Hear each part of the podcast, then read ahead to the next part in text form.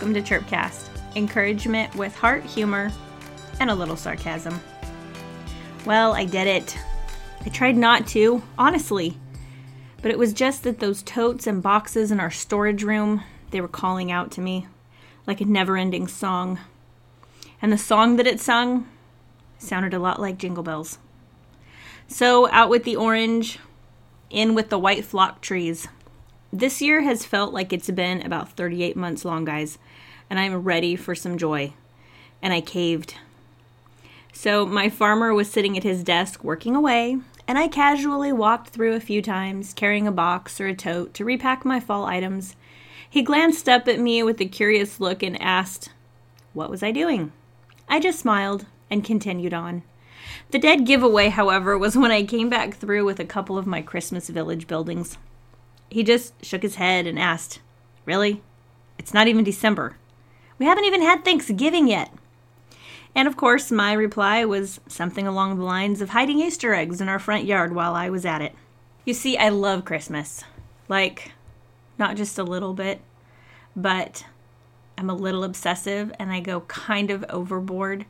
I think we have about nine Christmas trees now around our home, and that doesn't even count the big Christmas tree that I haven't even put up yet. So I guess I should apologize to my family because I just kind of went nuts. I decorated the kitchen, the piano, the dining table, the hutch, um, the entertainment center, all over the living room, and I haven't even touched outside yet. It's going to be a thing. And it was actually such a thing the other day that I had put uh, a couple of things in my daughter's bathroom to decorate and make her bathroom seem a little bit more festive for the occasion. And she walked into the kitchen with a slightly irritated look on her face as she was trying to hurriedly get ready for something. And she says, Mom, seriously, if you put one more Christmas item in front of the plug in the bathroom, I'm going to lose it. So, needless to say, I moved it and um, I had to relocate that lovely little Christmas tree and gnome that I had sitting in her bathroom. But that's okay. Not everybody is into Christmas as I am. I mean, honestly, I have been waiting for Christmas to be able to decorate for months now. I don't know what it was about this year. It seemed like the year was forever and ever, ever long, but the days seemed to go by really quickly. I don't know what that's about, but was really confusing, and here we are. So now that it is not even Thanksgiving, but almost Christmas, um, I can share with you the thing that I find most appealing about it, and that is joy. I love Christmas because it brings joy. And actually, I have a blog and I've had for about six years now. And if you're interested and you would like to read more about my wild life lessons, feel free to jump over to freebirdwords.wordpress.com.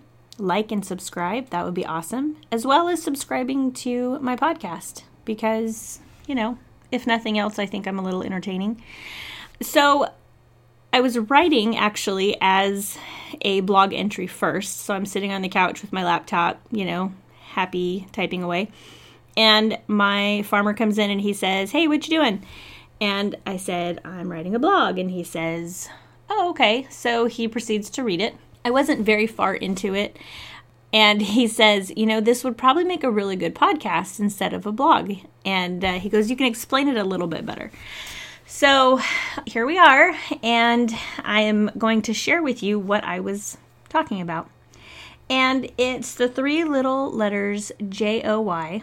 Joy is so elusive sometimes. I feel like sometimes joy is kind of like trying to catch snowflakes. It looks beautiful. It looks like something we want. We hold our hands out, we catch it, we look at this intricate little thing, and it disappears. I think too often we do this with joy. Joy is something that we try so hard to hold on to, and just like a snowflake, the more you clench your fists, the faster it's going to go away. So, I think that what I wanted to kind of share with you is a really simple question how do you hold on to joy? So for me, like I uh, always say, I'm such a, a word nerd, and I think of other words whenever certain words pop into my head, like the word joy. So there are three words that come to mind when I think of joy. I think of content, satisfied, and childlike. So with contentment, one of the other words that goes along with contentment is fulfilled. Being fulfilled and being content is a super awesome place. And for years and years, I felt like it was an island that I was trying to swim to um, in the middle of the ocean. I was very discontent with my job. I was discontent with myself, um, with the way that I looked at myself, with the way I perceived other people. Um, I held on to grudges. I mean, I was not a great person to be around if I was being truly and fully honest. My husband has dealt with a lot of the ugly side of me, so bless his heart for that. But I have found myself in a place currently, and for the last several months actually, um, that I am incredibly content. And I think that this has been not just like, you know, a one aha moment that I had, and it was like everything fell into place and it was perfect and happy, and you know, the end. That's not how it was for me. Contentment was a long, hard road, and I am so thankful that I am here. And Christmas always reminds me of the joy that I have found in Christ. And the whole story about the Virgin Mary and Joseph and how she had Jesus and brought him into this world in a stable with nothing. Um, he didn't come as a king, he came as the lowest and most vulnerable. And so, whenever I think about contentment, I have to be reminded of how, you know, Mary had to be content with the position that she was in. I need to be content with the things that God has given me.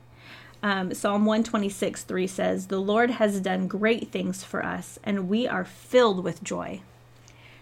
God has done some pretty amazing things in my life. I dealt for a lot of years with depression that I kind of kept in my back pocket because I didn't want anybody else to have to deal with it. I didn't want to be a burden to anybody else. I didn't want it to be something that was like a cloud over my head when I was around other people. And so I dealt with it on my own.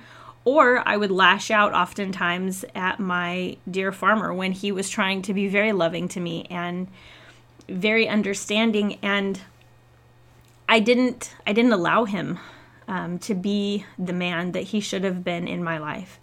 And it was like that for a lot of years. And when I look back at those moments and those times, sometimes it's really hard not to be ashamed of how I acted and the way that I um, lashed out at him and didn't appreciate the love that he was trying to show me. And I found that when I look at the scripture, Psalm 126, the Lord has done great things for us and we are filled with joy. I look back at those moments and instead of letting shame and guilt and disappointment in myself rule my life and my attitude, I am filled with joy because I'm so thankful that those times are in the past. Those wounds and hurts have been healed. And I'm so thankful for what I have now. And so I'm looking at contentment with like a whole new set of eyes. Contentment is not having all the money in the world. Contentment is not having the perfect life, the perfect hair because um, goodness knows curly hair is never perfect. I don't care who you are, unless you have a team of people who are willing to fix your hair every day, it ain't gonna happen.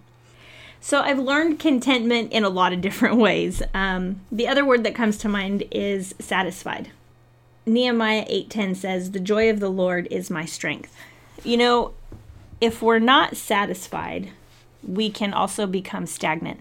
And in California here, they've got this thing about stagnant water and what happens whenever you just leave, say, like um, a bird bath in your yard and you leave water in it for far too long, it becomes stagnant and it attracts mosquitoes.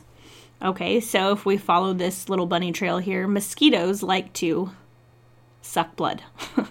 so I think there are certain times when we become stagnant and we will attract joy suckers.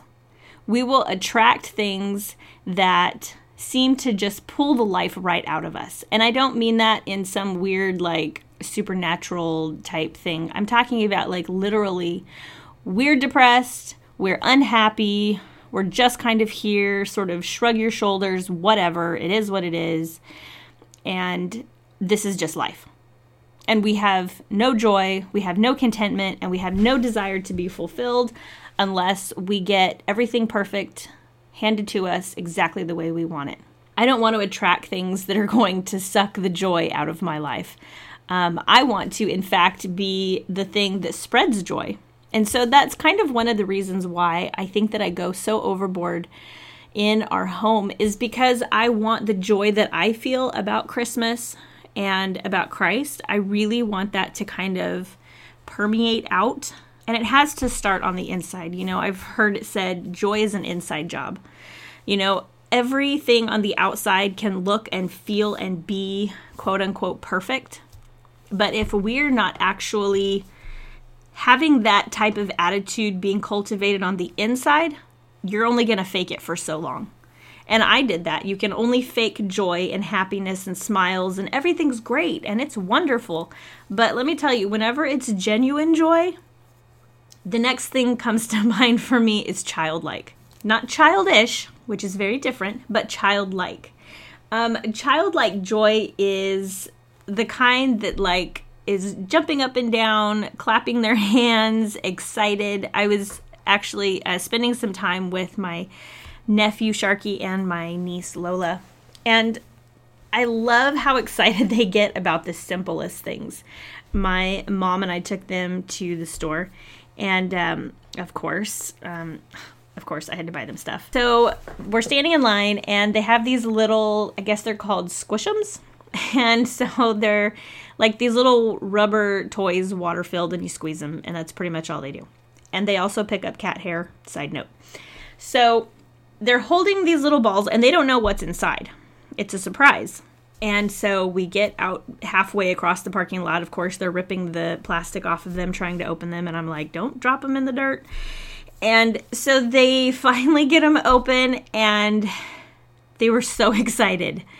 Granted, they're little, but they were excited. It was the element of surprise and it was like the joy on their face. And it was so funny because, you know, as say Lola being three, you know, I have no idea what goes on in that little cute head of hers, but I know that everything is exciting to her. Do you want to read a story? Yes, let's read a story. Do you want to go outside and play? Yeah, let's go outside and play. Like everything is exciting. And I want to be childlike just like that when it comes to my relationship with God, when it comes to spreading His love and His joy to other people, I want that to be a genuine thing. Um, the last scripture that I found, which, by the way, I looked up how many times is the word joy used in the Bible. And depending on the uh, version that you have, it's over 200 times the word joy is used. And so I found this one, Psalm 35 9, and it says, And my soul shall be joyful in the Lord. It doesn't say, And my soul will be joyful because my bank account is full. It says, I'm going to be joyful in the Lord. So, where your strength comes from, Nehemiah 8:10 says the joy of the Lord is my strength. When he is your strength, he is also the provider of your joy. So, I guess the question that I had thought about earlier how do you hold on to joy? How do you keep it? How do you not let that snowflake melt in your hand? Well, again, it's an inside job. Joy has everything to do, I think, with perspective and gratitude. When we are grateful for what we have, when we can be grateful for whether it's a small amount of something or it's an abundance of something, it's all in perspective and that's whenever the joy comes. Whenever we find ourselves being grateful for what we have. And let me tell you, when I have sat down and actually I did this um, over the last few months, I have really been contemplating just how good God is and how He has given me so much in my life that I am like totally undeserving of. My family that I have, my husband, um, the way that He loves me, the way that He treats me, the way that He provides. He is the best blessing that I could have been given. And the way that God has provided, it sort of opened my eyes to all of the things that I'm grateful for. I am grateful for the sound of laughter coming um, from my daughter's bedroom when she's talking on the phone with her friends. I am grateful for the way that when my family gets together that we hug each other so tight. I'm thankful for the provisions that God has given us when we thought, I don't know if we can pay that bill. And then all of a sudden, oh, hey, look, it's payday. um, you know, like God has just done so many things. And it's all about perspective. Joy really is an inside job. It has to be something that we're able to hold on to with open hands. You can't hold joy so close that you squash it. You want to be able to have your hands open with joy and say, I'm thankful for what I have, and what I have, I want to share with others. And when we do that, it's like joy grows exponentially. And it's so awesome to be able to see the smile on somebody else's face whenever you share joy, even if it's something small, like just a small conversation standing in line at the grocery store. I've had that happen, and people are like, wow, you know, you have a great day. And just being able to respond back with, you have a good day too, or a smile when we're not wearing a mask, which I hate. Side note. Um, but what brings you joy? Clearly, I've shared my heart and what brings me joy, and if you don't know by now, you are not listening. So, I want you just to think for a little bit as the end of the podcast comes to a close here. What brings you joy? And how can you share that with someone else today? I hope you have a great day, and we'll catch you later. Bye.